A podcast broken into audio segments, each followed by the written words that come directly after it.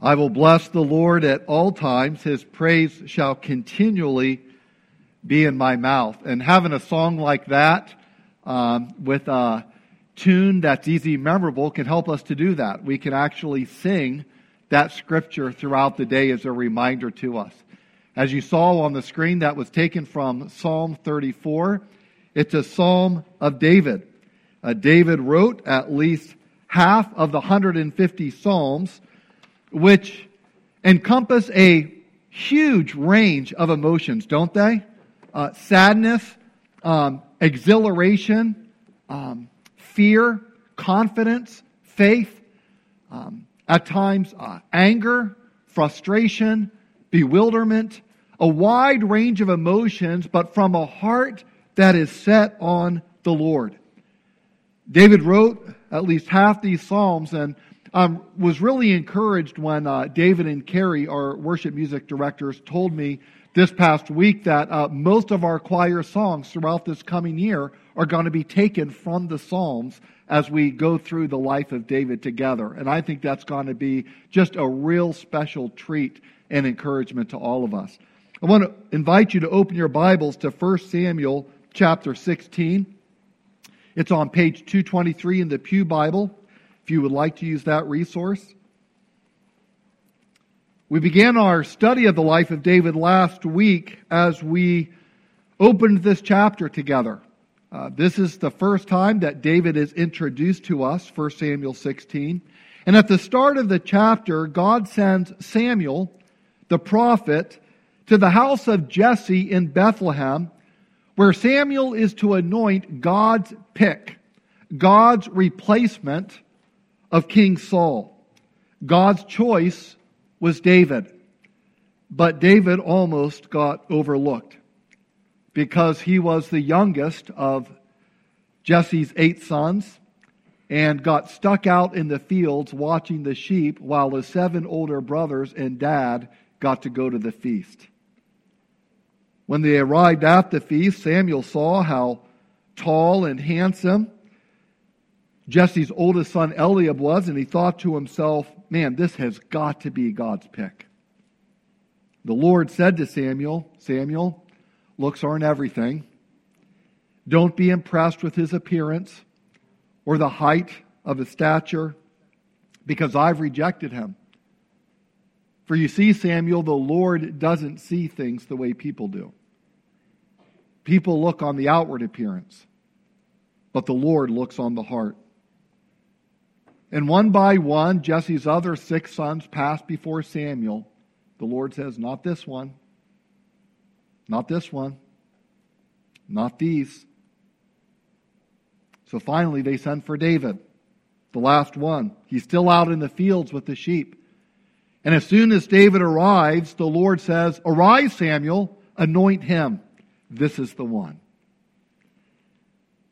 Then we read in verses 13 and 14. It says, And the Spirit of the Lord rushed upon David from that day forward. And Samuel rose up and went to Ramah. Verse 14.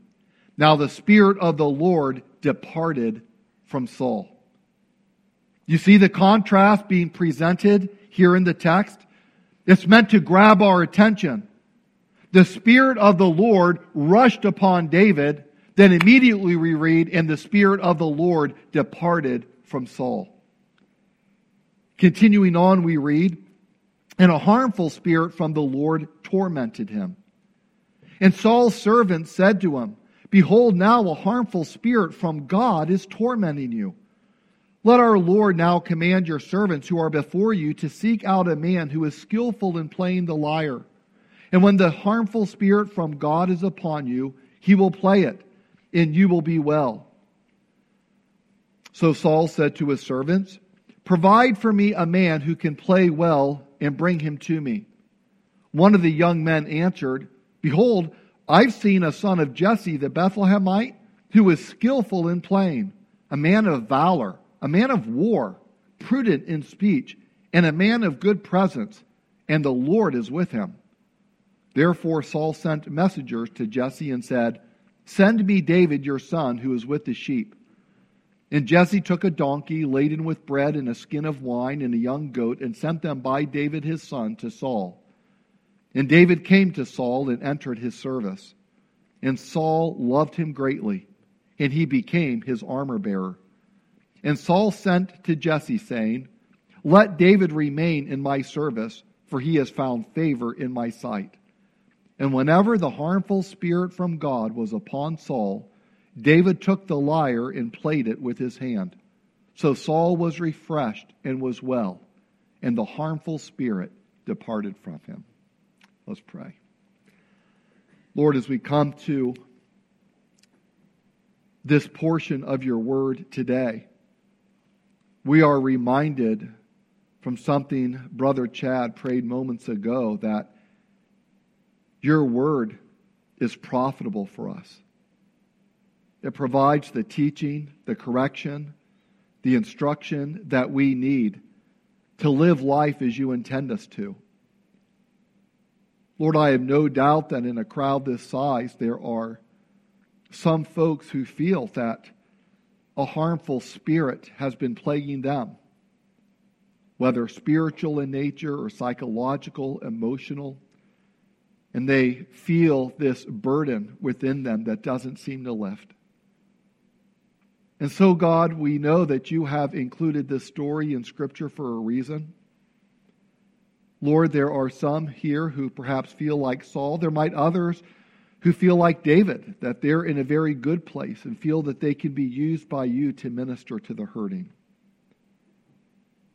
God, one of the greatest tragedies of today would be if we were to show up at church but turn a deaf ear to your word. To be thinking about what's going on later today or our activities for the week. Or maybe simply allowing our mind to drift or to be flipping around on our phones. God, we pray that your Holy Spirit would keep us from getting distracted. I pray, Lord, that we would give your holy, inerrant word, your precious word, the rightful attention that it deserves, not only because it is God breathed, but you have given it for our good. We pray this in Jesus' name. Amen. I stole the title of today's message from Chuck Swindoll, who titled this passage, Soft Music for a Hard Heart. Soft Music for a Hard Heart. This text, this title itself uh, presents a contrast, doesn't it? Soft music for a hard heart. There's also some irony here because the rejected king unknowingly seeks relief from the newly anointed king. He has no idea at this point that David is to be his replacement, and yet in the province of God, out of all the persons in Israel he could have picked, he picks David, the son of Jesse, to provide for him relief.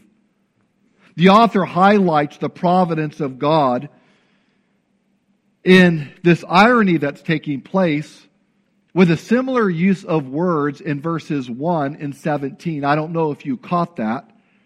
In verse 1, the Lord says, I have provided for myself a king. And in verse 17, Saul says to his servants, Provide for me a man who can play well and bring him to me. The author is conveying us that David is not only God's choice, but he is unknowingly Saul's choice. This is a double confirmation of God's anointing on David, that the Lord is with David. And he will make the man that will even become his enemy be at work within his life to accomplish God's purpose. A double confirmation. And it's the chosen king who keeps the rejected king from falling apart. Let's see how this plays out in the narrative. First of all, I want to talk about the plague of a harmful spirit. The plague of a harmful spirit that afflicted Saul. Verse 14. Now the Spirit of the Lord departed from Saul, and a harmful spirit from the Lord tormented him. The word there literally means terrorized him or terrified him. The ancient Jewish historian Josephus described Saul's malady as demonic disorders that came upon him. Likewise, the renowned Old Testament scholars Keil and Delitzsch wrote, quote, a higher evil power took possession of him, and not only deprived him of his peace of mind, but stirred up the feelings, ideas, imaginations, and thoughts of his soul to such an extent that at times it even drove him to madness. Unquote. Other scholars think that this harmful spirit was not demonic in nature, but psychological. In the chapters that follow, Saul exhibits symptoms of extreme paranoia, bipolar illness, and what mental experts label as IED, intermittent explosive disorder. Now, this is not a disease of the bowels, but a condition that involves, and here's how it's described by psychologists, repeated sudden, sudden episodes of impulsive, aggressive, violent behavior or angry verbal outbursts, which can include throwing or breaking objects and other temper tantrums that, sign- that cause significant distress and negatively impact your relationships. That's certainly the case with Saul, as the ensuing narrative will reveal. We'll see this in upcoming chapters. Saul was a terrorized soul. The subsequent chapters reveal that this harmful spirit, whether demonic or psychological, returned to him again and again. And I think it's worth pointing out at this point a few other facts. First of all, it's important to note that this spirit was from the Lord. Did you see that? The author emphasizes this repeatedly. Verse 14 A harmful spirit from the Lord tormented him.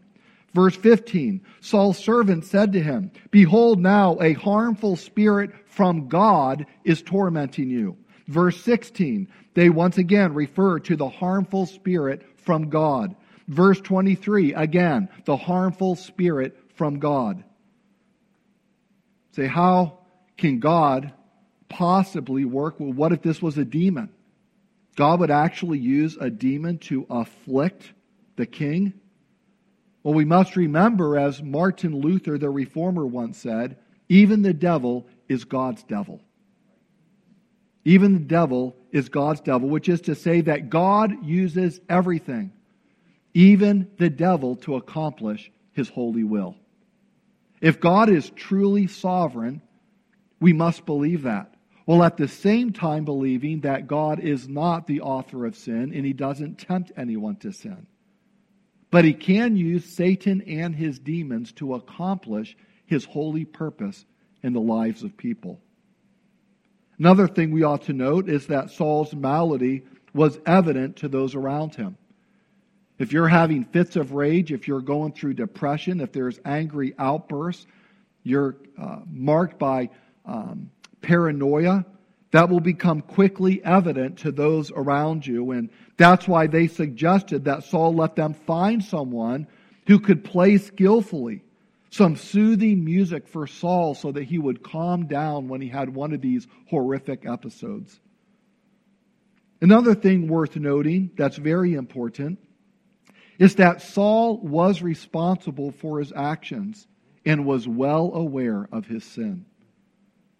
The signs of mental illness began to occur only after Samuel confronted Saul about his disobedience. First 20 years of his reign, nothing. The Lord granted him success in many ways. But things began to unravel fast when Saul began to rebel against the Lord. I wonder how often that is the case with people today. Though there can be some physical brain issues that are going on, I wonder how much of our depression, I wonder how much of our paranoia, our consumption of certain thoughts are caused by undealt with sin in our life. And God allows us, in a sense, to be tormented in our spirit so that we might sense how awful life is when the presence of God is removed, when we distance ourselves from God's blessing, His empowering presence, because we refuse to let go of some sin. tragic consequences. in 1 Samuel 18, we'll see this in a couple chapters. The harmful spirit rushes upon Saul once again, and he's raving in his house while David is playing the lyre. Saul hurls his spear at David, but David escapes twice. Verse 12 of that chapter says Saul was afraid of David because the Lord was with him and had departed from Saul.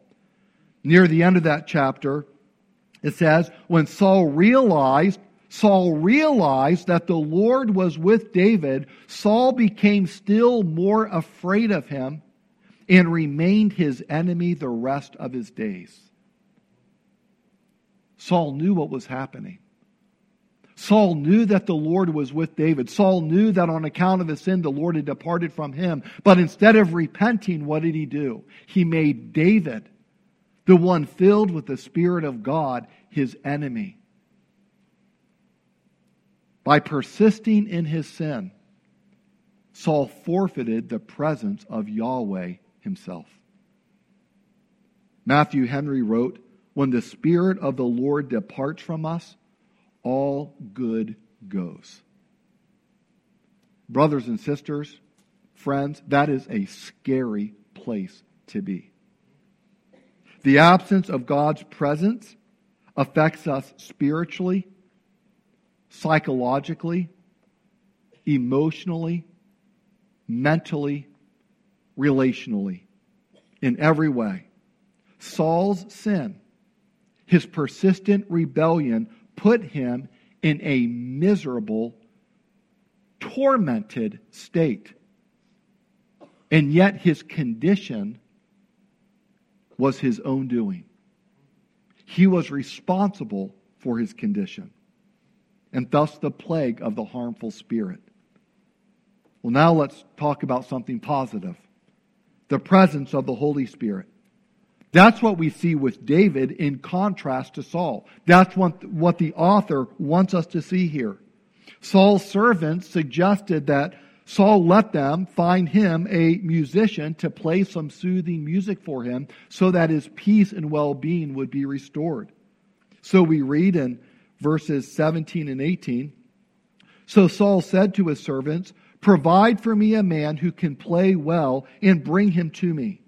One of the young men answered, Behold, I have seen a son of Jesse the Bethlehemite, who is skillful in playing, a man of valor, a man of war, prudent in speech, and a man of good presence, and the Lord is with him.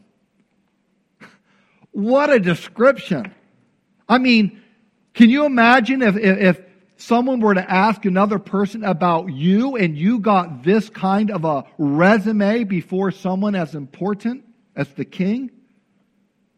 It's a noble portrait, and Saul's servant in the original language uses a series of two worded Hebrew phrases, one right after another, to describe David. And if, and if we were to, our, to restrict ourselves to these two word phrases in English, it might sound something like this David is an excellent musician, courageous man, experienced fighter, well spoken, good looking, and the Lord is with him. Literally, Yahweh with.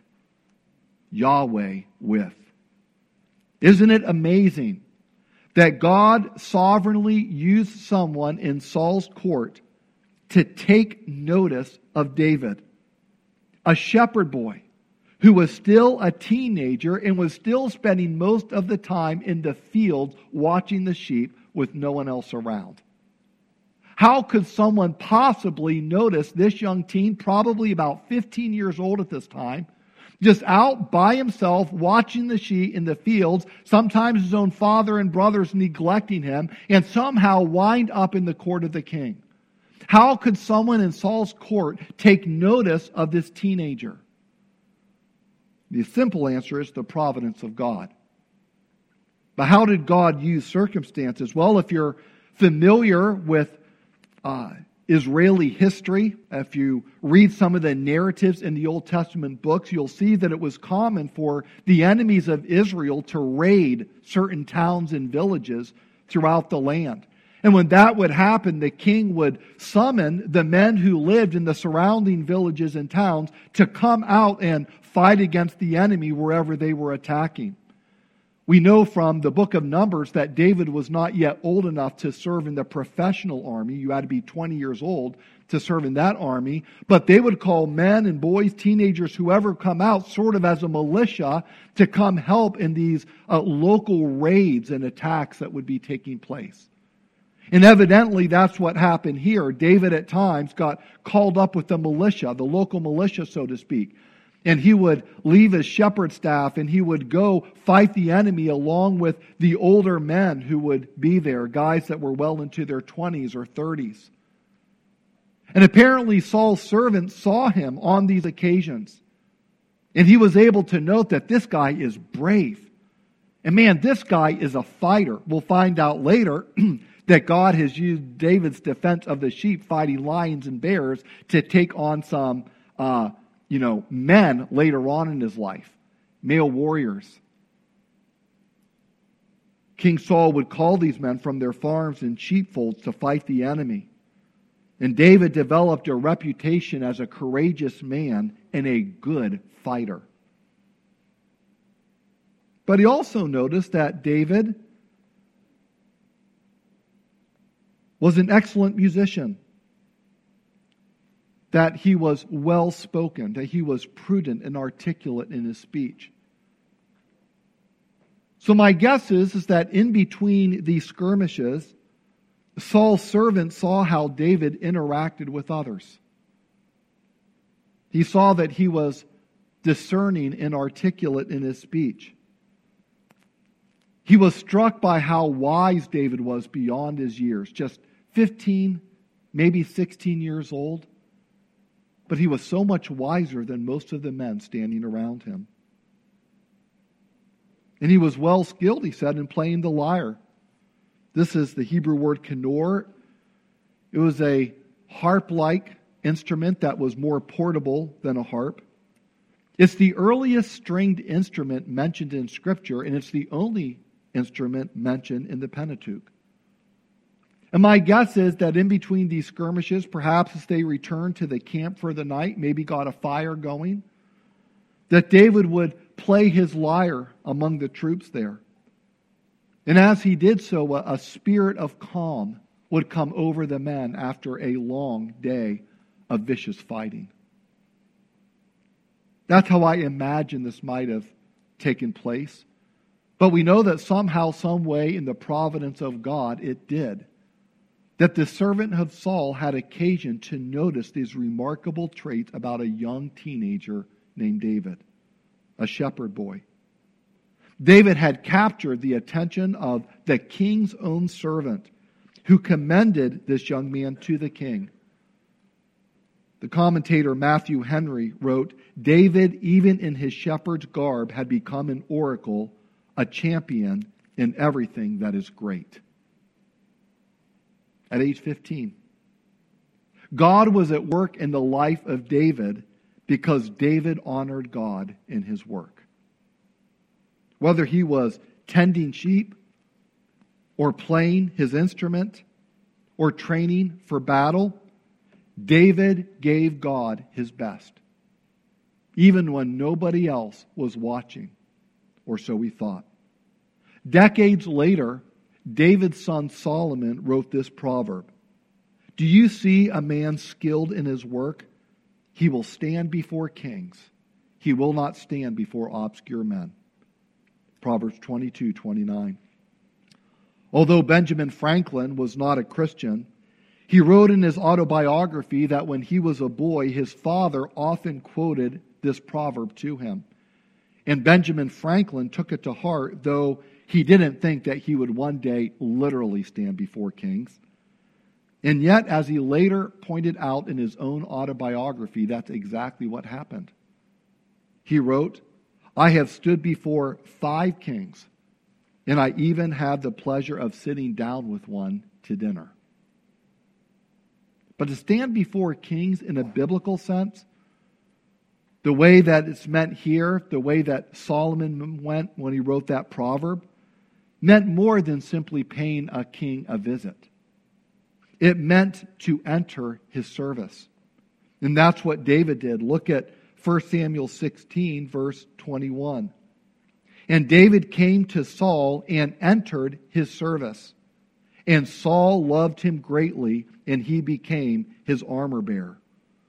This means, as the title implies, that David helped carry Saul's weapons into battle. He just wasn't playing the instrument in Saul's tent or in his chambers, he was carrying his weapons into battle. That is to say, that David was extremely versatile, and he became Saul's right hand man, valued greatly for his musical gifts and his military skills. And we're told that Saul loved him greatly. Why is that? Well, I think it's because David served with distinction, but that's not all. I think it's also because David was a lovable guy. he had a wonderful personality, he had a humble way about him. You know, someone can be talented and really skilled in their work and even perform it with excellence, but can be a jerk, can be pompous. David was none of these things. He was humble. He was helpful. There was a pleasant disposition about him. He had a winsome way about him that even a cranky king was drawn to him. You know, the Bible says that when a man's ways are pleasing to the Lord, he makes even his enemies to be at peace with him. And for now, Saul loved him greatly. David was prudent in his speech. He watched his words around Saul. What would be helpful in this situation? Should I say anything at all? There's a time to speak, there's a time to be silent. He was prudent in speech. He had a calming influence on the king. He brought a measure of reason and sound counsel into any situation. You know, Saul didn't know it, but he was dependent on the very one whom God had designated to succeed Saul as king. In the coming chapters, we'll see repeated statements like the one in 1 Samuel 18 14, which says, And David had success in all his undertakings because the Lord was with him. Look now at 1 Samuel 16, verses 22 to 24. And Saul sent to Jesse, saying, Let David remain in my service, for he has found favor in my sight. And whenever the harmful spirit from God was upon Saul, David took the lyre and played it with his hand. So Saul was refreshed and was well, and the harmful spirit departed from him. That word refreshed is the Hebrew word ravak. And it means to be wide, to be spaceable to be spacious, to give space in the sense of providing relief. Have you ever been stressed and you said, just give me some space? That's the sense of this word. But David gave Saul space not geographically, not like by physically withdrawing from him. He gave Saul emotional space through the ministry of music.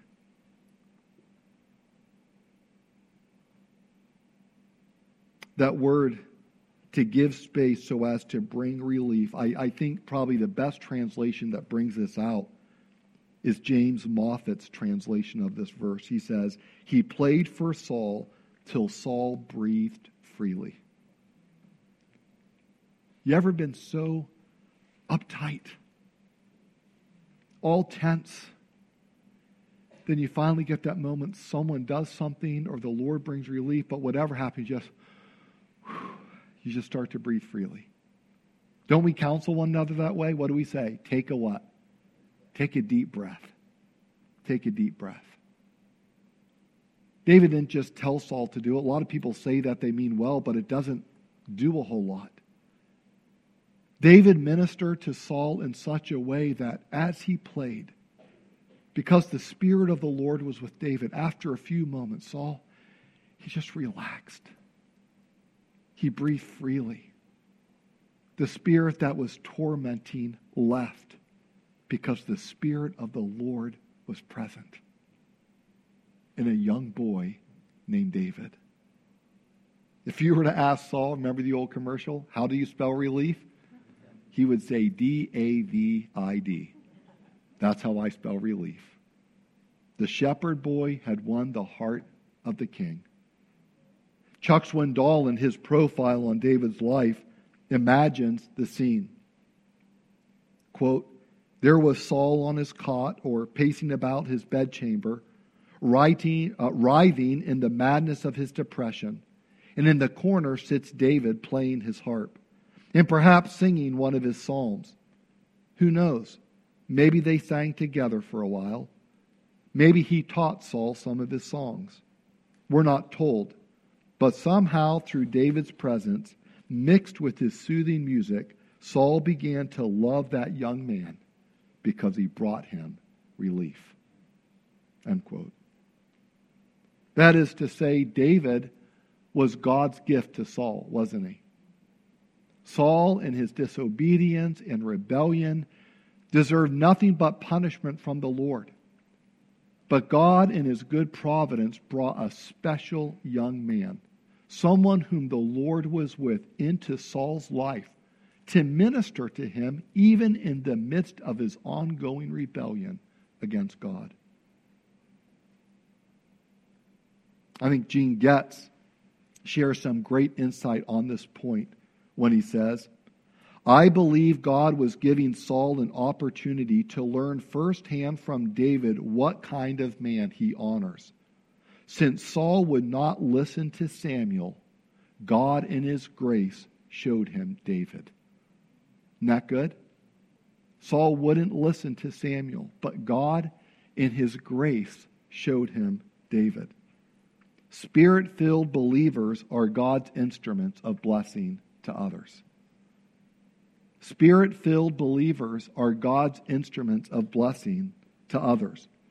I think that is the key takeaway from this text. Uh, transformative truth, if you will, that we can take from today's lesson. As we think through this principle, there on the screen, spirit filled believers are God's instrument of blessing to others. I want to consider three points of application. First of all, I'd like us to consider once again the providence of God. Think about the providence of God first in David's life. You know, when God was at work at this point in David's life to bring him into the court of King Saul, what was David? He was a shepherd boy who was simply doing what he was told. About 15 years of age. And there was nothing going on in David's circumstances that he saw in his day to day life that would have indicated that God was powerfully at work. Even when the prophet Samuel came to town, David's family went to feast with the prophet while David was stuck out in the field watching the sheep. And even after he was anointed by Samuel and he was able to come late to dinner and he had some oil poured on him and told that he would be the next king of Israel, what happened next? Samuel went back to Ramah. David went back to the sheep fields. Nothing spectacular. Day after day, he just continued doing what he did before watching the sheep, spending hours and hours on end with them all by himself. He'd play his lyre, write poems and prayers, and occasionally fight lions and bears. But God was at work, wasn't he? God was orchestrating events that would bring David to the place where God wanted him to be. And everything David did, every mundane detail of his life, God was at work in those molding David into the man that God wanted him to become. And every single skill, every single thing David wrote, the instrument that he played, God would use in a marvelous way to serve his people, even to his people today. 3,000 years later, we benefit greatly from David's skill and his heart for God. He was molding this shepherd boy into the man who would become Israel's greatest king. What a great reminder that is for us as we go about our daily routines and responsibilities. At times we look around at the messy situation of our lives, just the day to day things that we got to do, the chores, getting up, kind of going through the same routine. And at times we wonder how could God be possibly at work in this? Either my life is so routine or my life is so messy, I don't see how God could possibly fit this together for anything significant. But David's life, even as a teenager, testified to this reality. David was faithful in his everyday duties as a boy, obeying his father and mother, doing his chores, developing his skills, making the best use of his time. And God used every single bit of this to honor him in an incredible way. It's been said that hindsight is 2020. I think that's especially true in the Christian life. It is always easier to recognize God's activity in retrospect. As we look back and say, oh, now I see how God was at work. But, brothers and sisters, we're really not going to have 2020 vision until we're in heaven. And then we will be blown away at how God used the most mundane details of our lives, the disappointments, the trials, the people that crossed our paths, the circumstances that were beyond our control. We will be absolutely blown away. Say, God, I didn't see it at the time, but look at how you orchestrated all of this for your glory and for my ultimate good. And we will bow down and worship and just praise God with a heart full of thanksgiving and joy and gratitude. We should also consider the providence of God in Saul's life. Even though Saul was being punished for his sin, God showed him mercy. God showed him compassion. God caused one of Saul's servants to take notice of David. Why? So that in this season of his life, he could serve Saul. Saul, who refused to serve God, was being served by a young boy who was filled with the Spirit of God. Spirit filled believers are God's instruments of blessing to others, not only to other spirit filled believers, but even to backsliders, even to unbelievers, to bring them to the place where they need to be so that they too can experience the presence of God in their life. I wonder who has God providentially put in your life? How has this person ministered God's grace to you? Brothers and sisters, don't take that mercy for granted. Certainly do not treat such a person as your enemy. Don't push them away. The psalm says, Seek the Lord in his strength, seek his presence continually. And there are spirit filled brothers and sisters in Christ who can help you do that if you will let them.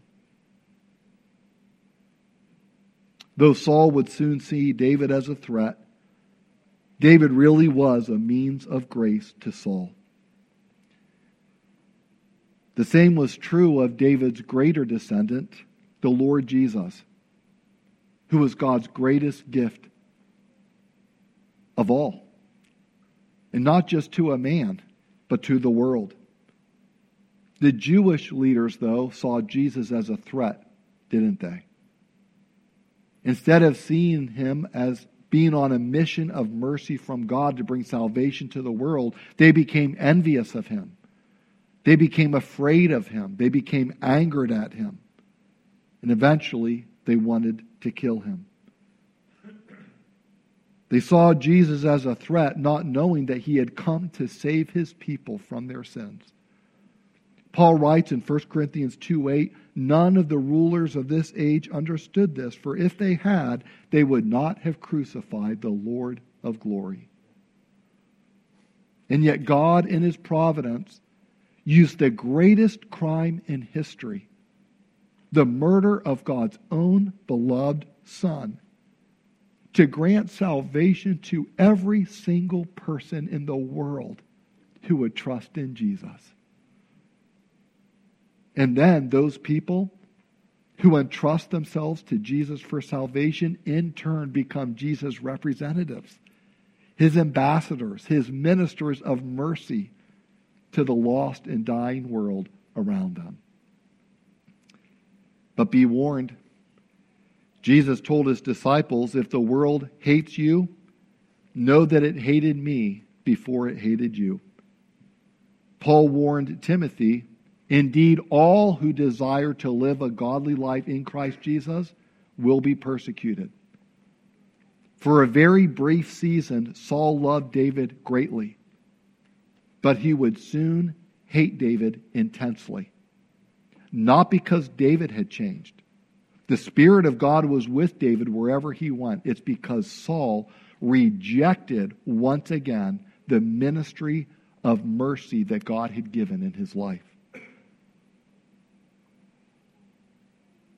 You know, the world today sees believers as a threat to them. You see it in the media, you see it on the news, you see it in politics. The world tends to see believers as a threat rather than as God's means of grace to them. Dale Davis wrote Believers keep the world from drowning in its own vomit, which strangely enough it craves. Is that not lunacy? And yet, that is what the world, that's what people are like apart from the Spirit of Christ. And it's only by grace that we have been saved, and therefore it is in mercy that we go to people sharing with them the love of Jesus Christ, regardless of how they treat us.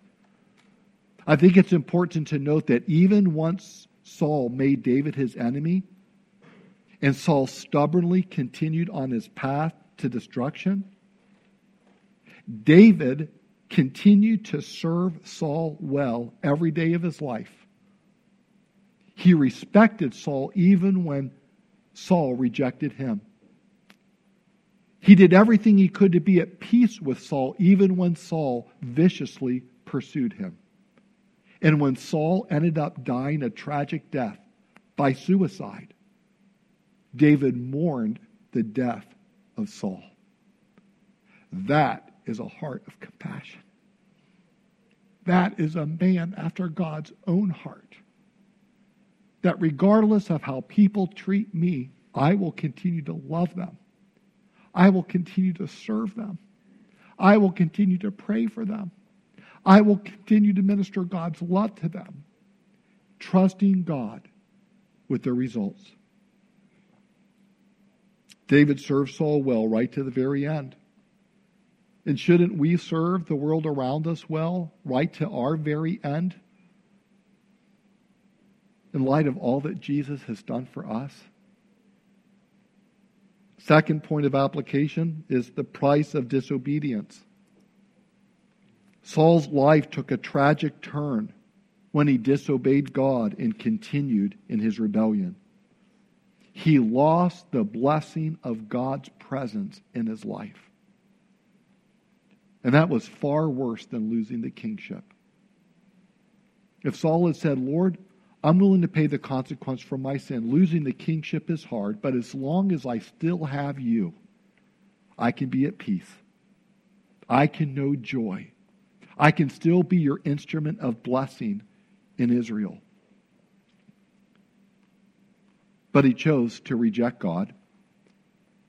He chose to stubbornly pursue his path of disobedience, which led ultimately to his destruction.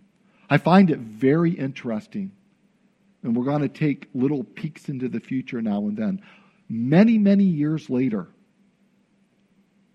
long after David had become king, well into his reign, David too sinned greatly against God, didn't he?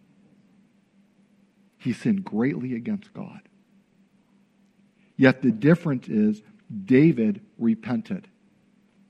And many of us know the most famous psalm where David confesses his sins to God and asks God for his forgiveness. Do you remember what psalm it is? Psalm 51. That's correct. Do you remember what David prayed as part of his confession to the Lord in that moment? He said, Cast me not away from your presence, and take not your Holy Spirit from me. I think David prayed that prayer because when he was a 15 year old boy, he saw a man lose the presence of God in his life and destroy his life as a result. And David said, God, don't let that happen to me.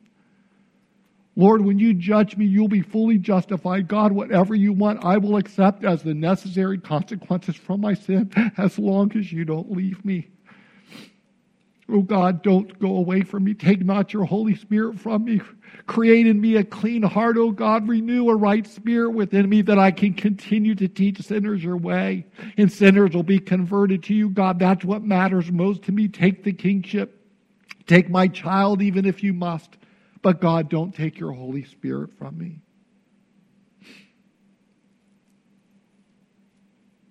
David saw a principle play out in Saul's life that he never wanted to experience himself. He came to see in Saul's life that sin will always take you farther than you want to go, will keep you longer than you want to stay, and will cost you more than you want to pay. Learn this lesson from Saul's life because David did. For everything that was written in the past was written to teach us, so that through endurance taught in the Scriptures and the encouragement they provide, we might have hope. Me and you today. And then there's a third point of application. We've looked at the providence of God, we've looked at the price of disobedience. Lastly, I just want to consider very quickly the power of music. Research findings show that music has a, an incredible effect on people's lives. It supports our physical, mental, and emotional health.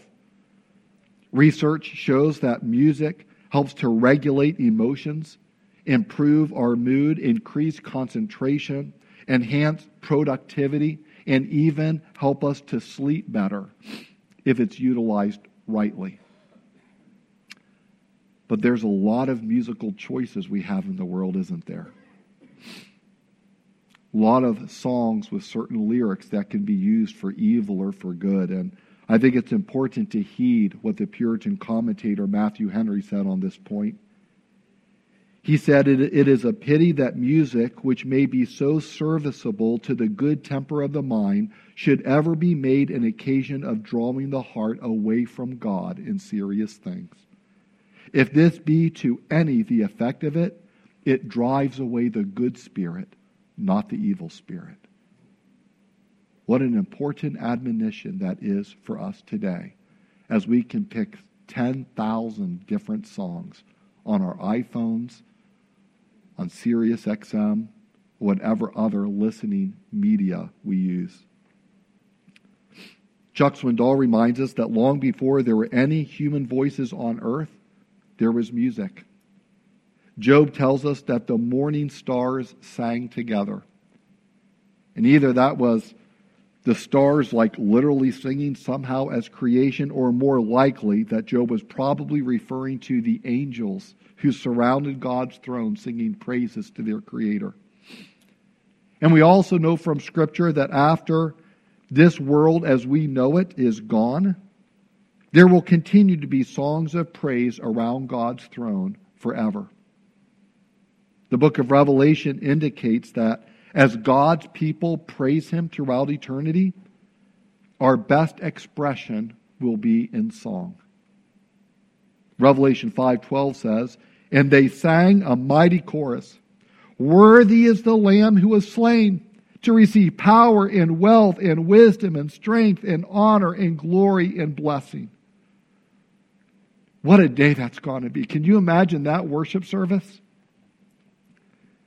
But here's the logic of it all, the rationale. if music existed before we were even created, and singing praise to God is going to last long after this present world is past, shouldn't we be doing our best to sing to the Lord now? That's what Scripture tells us to do.